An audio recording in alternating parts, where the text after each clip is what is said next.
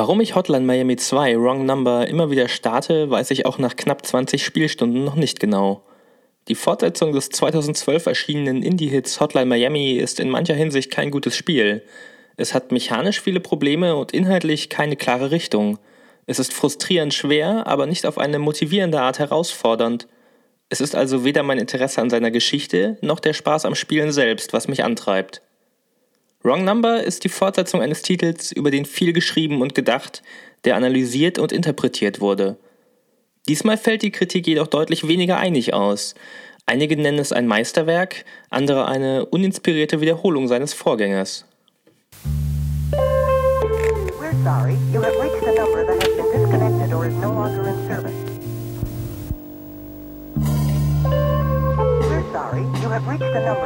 disconnected or is no longer in service. We're sorry.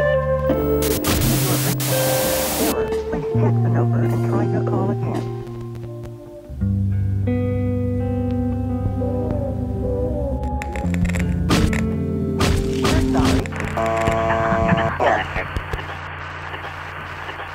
You have reached the wrong number.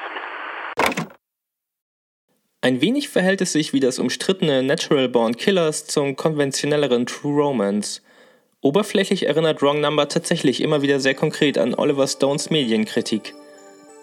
Exzessive Gewaltdarstellung und grelle Farben, eine in lose verbundenen Szenen erzählte Geschichte und eine Ästhetik, die die Grenzen zwischen Realität und Fantasie verwischen lässt. Anders als Stones Film fehlt aber eine offensichtliche Kritik an dem, was so explizit gezeigt wird. Wrong Number ist keine Verurteilung von Gewalt, Krieg oder den Medien, es ist lediglich eine überspitzte Darstellung voller Klischees und Metaphern des Genres. Die Thematisierung bleibt immer oberflächlich. Das liegt vor allem daran, dass die Autoren nie ihre wirklichen Intentionen offenbaren, stattdessen verstecken sie sich hinter Ironie. Die Gewalt ist extrem überzeichnet, sodass sie nicht ernst genommen werden kann. Sie findet nie einfach nur statt, sondern immer in einem Traum, einem Drogenrausch, als Szene an einem Filmset oder traumatisch überzeichnete Erinnerung. Dadurch hat nichts, was in Wrong Number geschieht, ein Gewicht. Und nichts verdeutlicht das so sehr wie die vielfach kritisierte Szene zu Beginn des Spiels. Eine implizierte Vergewaltigung stellt sich als Teil eines Filmdrehs heraus. Eine billige Provokation aufgelöst in einen wenig überraschenden Twist. Spielende können nach Kritik zwar selbst entscheiden, ob sie diese Szene sehen wollen oder nicht. Wenn es aber egal ist, ob die Szene Teil der Geschichte ist, warum ist sie denn überhaupt da? Beantworten kann Wrong Number diese Frage nicht. Die Autoren betonen, die Szene müsste in einem größeren Zusammenhang gesehen werden und wäre für die Entwicklung der Charaktere wichtig. Was aber auch immer ihre Intention gewesen sein mag, sie scheitern daran, der Szene eine Daseinsberechtigung zu geben. Während die exzessive Gewalt im restlichen Spiel so überspitzt ist, dass sie niemand ernst nehmen kann, ist der Übergriff eine beklemmende, in der Realität verankerte Szene. Im Kontext der Welt von Hotline Miami wird dieser Übergriff aber eben als Teil der fiktiven Gewalt vermittelt, obwohl es ein reales Problem darstellt. Zu real, um es zum Teil der Szenerie in diesem Videospiel zu reduzieren.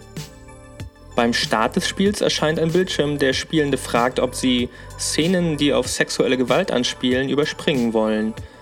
Die Option lässt sich später wieder deaktivieren und sie scheint auch nur die besprochene Szene am Anfang zu betreffen, die dann leicht gekürzt wird. Wer nicht weiß, was übersprungen wird, wird gar nicht merken, dass etwas fehlt. Trotz eingeschalteter Optionen gibt es aber dennoch mehrere weitere Momente, in denen Übergriffe gegenüber Frauen zumindest impliziert werden. Denaton hat eine für sich einfache Lösung gewählt. Sie selbst scheinen nicht so überzeugt von der Wichtigkeit der kritisierten Szene, dass sie diese zwingend allen Spielerinnen zumuten wollen. Dennoch weigerten sie sich nach der von ihnen scheinbar akzeptierten Kritik grundlegende Änderungen vorzunehmen und entschieden sich für diesen Mittelweg. Es ist enttäuschend, weil es eine einerseits bequeme und andererseits die Diskussion um den Inhalt erschwerende Entscheidung ist. Wer die Szene nicht sehen will, muss sie nicht sehen.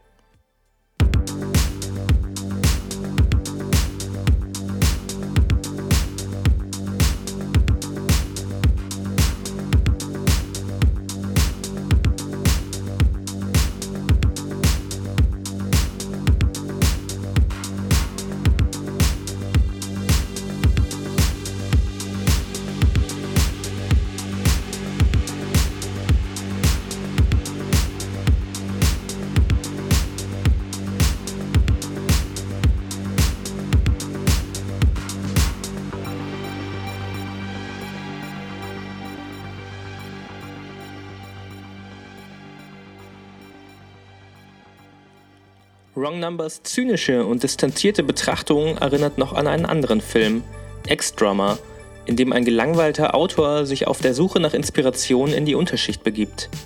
Er genießt die Gewalt, mit der er sich umgibt, ebenso wie er sie und alle ihre Akteure verabscheut. Er ist ein Tourist nur zu Besuch in einer Welt, in die er nicht gehört, und eben diese Rolle übernehmen die Spielenden in Wrong Number. Ich bin nie Teil dieser pixeligen, verschwommenen, in Neonlicht getränkten Videospielversion von Miami. Ich bin immer nur ein ungebetener Gast. Es ist ein Ort ohne eigene Logik, an dem sich alles zu widersprechen scheint. Das betrifft nicht nur die Story, Spielmechanik und Leveldesign sind ebenfalls als Kontraste angelegt. Während sich die Steuerung exakt am ersten Teil orientiert, sind die Levels viel größer, weitläufiger und undurchsichtiger. So sehr, dass beide Teile wie aus verschiedenen Spielen wirken. Das Durchlaufen eines Levels wird zum Versuch, eine Schraube mit dem falschen Werkzeug lösen zu wollen. Dadurch wird das Spielgefühl selbst ebenso desorientierend wie die erzählte Geschichte. Jeder Tod, der einer unfairen Stelle des Leveldesigns geschuldet ist, ist dabei eigentlich eine Demütigung des Spielenden. Die größte Demütigung hält das Spiel aber für den Fall des Erfolges zurück. Sind die Gegner getötet, verstummen die treibenden Bässe des Soundtracks und lassen mich allein in dem Blutbad zurück, das ich angerichtet habe. Dieser Gang durch den erfolgreich bezwungenen Level hält mir vor, wie leicht es doch eigentlich war und treibt mich so weiter an, es doch noch einmal zu versuchen.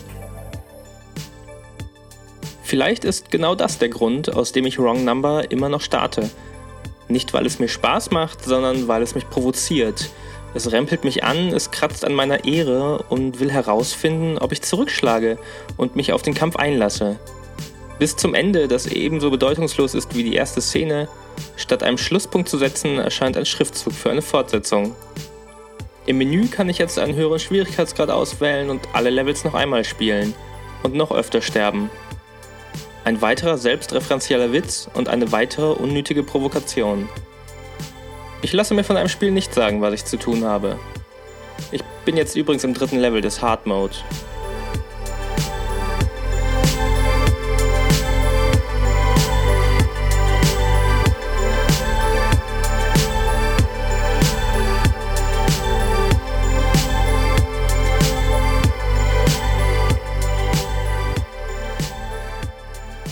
Auf dem Amaze Festival 2015 sprach Designer Dennis Weddin über die Gedanken von Denaton, eine Fortsetzung zu Hotline Miami zu entwickeln. Ein wenig konnte dieser Talk mir, mit einigen Monaten Abstand, die Frage beantworten, warum Hotline Miami 2 mich so zwiegespalten hinterließ. Er erläuterte nämlich unter anderem den Hintergrund der Eröffnungsszene. Denaton wollte an dieser Stelle ausdrücken, dass sie sehr wohl Grenzen kennen, die sie nicht überschreiten.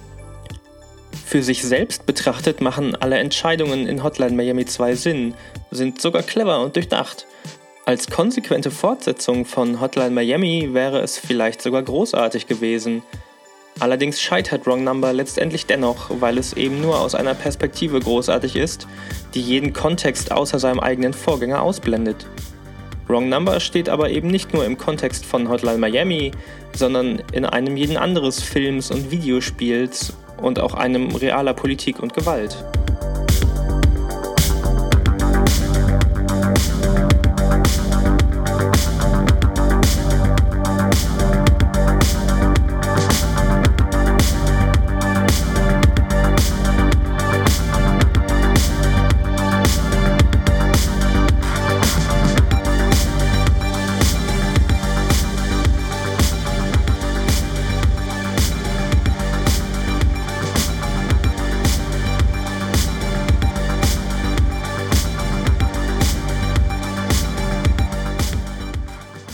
Fürs Zuhören. Die Texte zu diesem Podcast lassen sich auf Videogame Tourism, Herzteile und Medium nachlesen.